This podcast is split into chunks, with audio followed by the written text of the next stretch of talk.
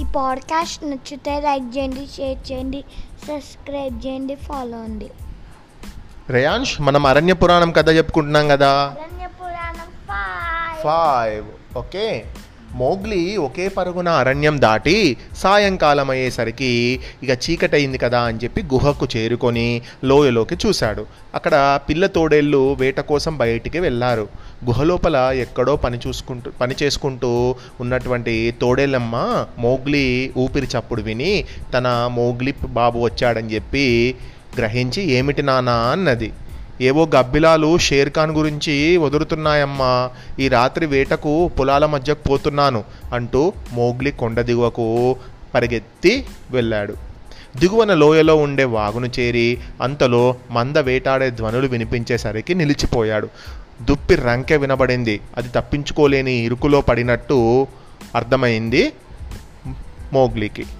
యువ యువ యువతోడేళ్ళన్నీ కూడా కేకలు వినిపించాయి. అకేలా అకేలా అకేలా తన బలం చూపుతున్నాడు.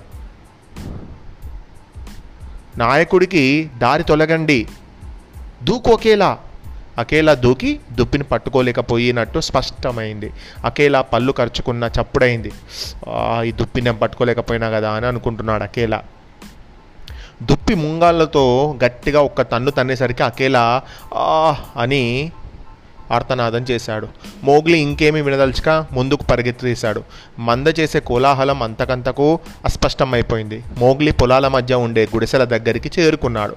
వాడు ఒక కిటికీ సమీపంలో ఉన్న గడ్డి కుప్పలో దూరి భగీరా నిజం చెప్పాడు. నాకు అకేలాకు రేపు ఒకే రకమైన రోజు అనుకున్నాడు. అతను లేచి త్వరలోనే ఆ చేనుల మధ్య ఉండే గ్రామాలను చేరాడు. అయితే అక్కడ ఆగలేదు.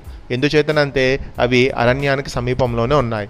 తనకు అరణ్యంలో కనీసం ఒక ప్రబల శత్రువు ఉన్నాడు. అతని పేరెవరు? షేర్ ఖాన్. అతను లోయకుండా పోయే దారి వెంట అలుపులేని పరుగున దాదాపు ఇరవై మైళ్ళు వెళ్ళి తనకు అప అపరిచితమైనటువంటి ప్రాంతం చేరుకున్నాడు. మోగులు ఏం చేసిండంటే తనకు తెలియనటువంటి ప్లేస్కి వెళ్ళిపోయిండు. అక్కడితో లోయ ముగిసి విశాలమైన మైదానం వచ్చింది. దాని మీద అంతటా చిన్న చిన్న గుట్టలు బీటలు ఉన్నాయి. మైదానం ఒక చివర ఒక గ్రామం ఉన్నది. రెండవ చివరన ఒక చిట్టడివి ఉన్నది. మైదానం అంతటా ఆవులు గేదెలు మేస్తున్నాయి. వాటిని కాసే కుర్రాళ్ళు మోగులిని చూస్తూనే పెద్దగా కేకలు పెట్టి పారిపోయారు. ఊర కుక్కలు అతన్ని చూసి మురుగుతూ వెంటబడ్డాయి. ఆకలి దహించుకుపోతుండడంతో మోగ్లీ గ్రామం వైపు నడిచాడు. గ్రామ ద్వారం దగ్గర ఒక పెద్ద ముళ్ళ పొద కనిపించింది. చీకటి పడే వేళ దాన్ని ద్వారానికి అడ్డం పెట్టి పగటి వేళ పక్కకు దోస్తారు.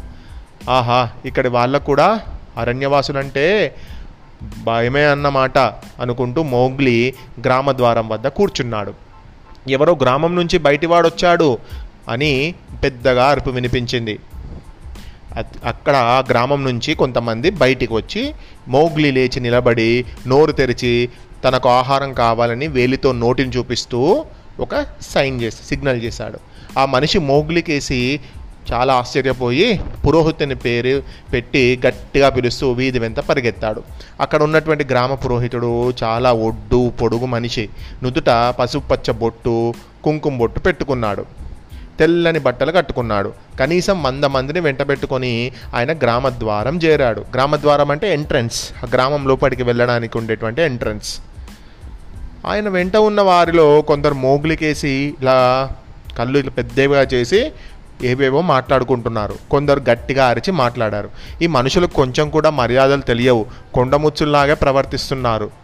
అనుకుంటూ మోగ్లీ జుట్టు వెనక్కు పడేలా తల విదిరించి గ్రామస్తులకేసి కోపంగా చూశాడు. భయపడడానికి ఏముంది? వాడి కాళ్ళ మీద చేతుల మీద ఆ మచ్చలు చూడండి. తోడేళ్ళు అని కరిచాయి. వాడు తోడేలు మనిషి. అరణ్యం నుంచి అరణ్యం నుంచి పారిపోయి వచ్చాడు. అంతే అన్నాడు పురోహితుడు. ఆయన అన్నమాట నిజమే. మోగ్లితో ఆడుకునేటప్పుడు తోడేళ్ళు కూనలు అనుకోకుండా కాస్త గట్టిగా కరిచాయి. వాడి చేతుల మీద కాళ్ళ మీద తెల్లని మచ్చలు చాలా ఉన్నాయి. కానీ మోగ్లి వాటిని అలా కాట్లుగా భావించలేదు. నిజమైన కాటు ఎలా ఉండేది వాడికి తెలుసును కదా. అయ్యో అయ్యో పాపం. వాడిని తోడేలు కరిచాయా? చూడ్డానికి ఎంత ముద్దుగా ఉన్నాడు.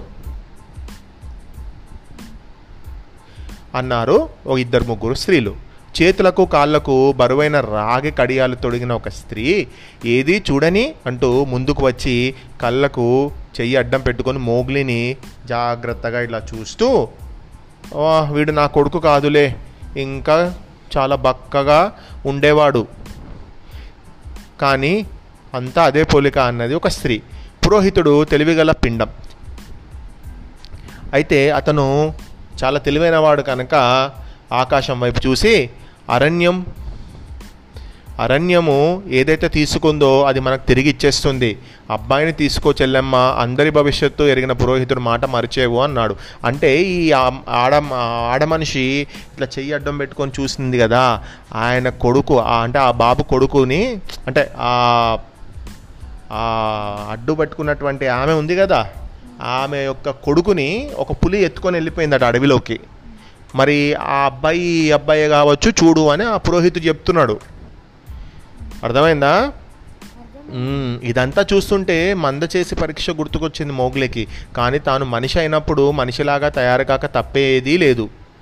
జనం దారి ఇచ్చిన స్త్రీ మీదట ఆ స్త్రీ మోగ్లిని తన ఇంటికి తీసుకుపోయింది. అక్కడ ఒక మంచము అరడజను రాగి వంట పాత్రలు ఒక గూట్లో దేవుడి విగ్రహము ధాన్యం పోసుకునేందుకు ఒక పెద్ద బాణ గోడ మీద ఒక పెద్ద అద్దము ఉన్నాయి. గో బాణ అంటే పెద్ద వెజల్ ఓకే? ఆవిడ వాడికి తాగడానికి చాలా పాలు రొట్టె కూడా ఇచ్చింది. వాడి నెత్తి మీద చెయ్యి అనే ఇట్లా చెయ్యి పెట్టి వాడి కళ్ళల్లోకి చూసింది. పులి అరణ్యంలోకి ఈడ్చుకుపోయిన తన కొడుకే ఒకవేళ తిరిగి వచ్చాడేమో అని ఆమె అనుకుంటుంది.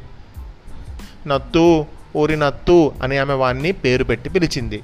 మోగ్లీ ఆ పేరు తెలియదు కదా మోగ్లీకి? ఆ పేరు తెలియదు కదా? కాబట్టి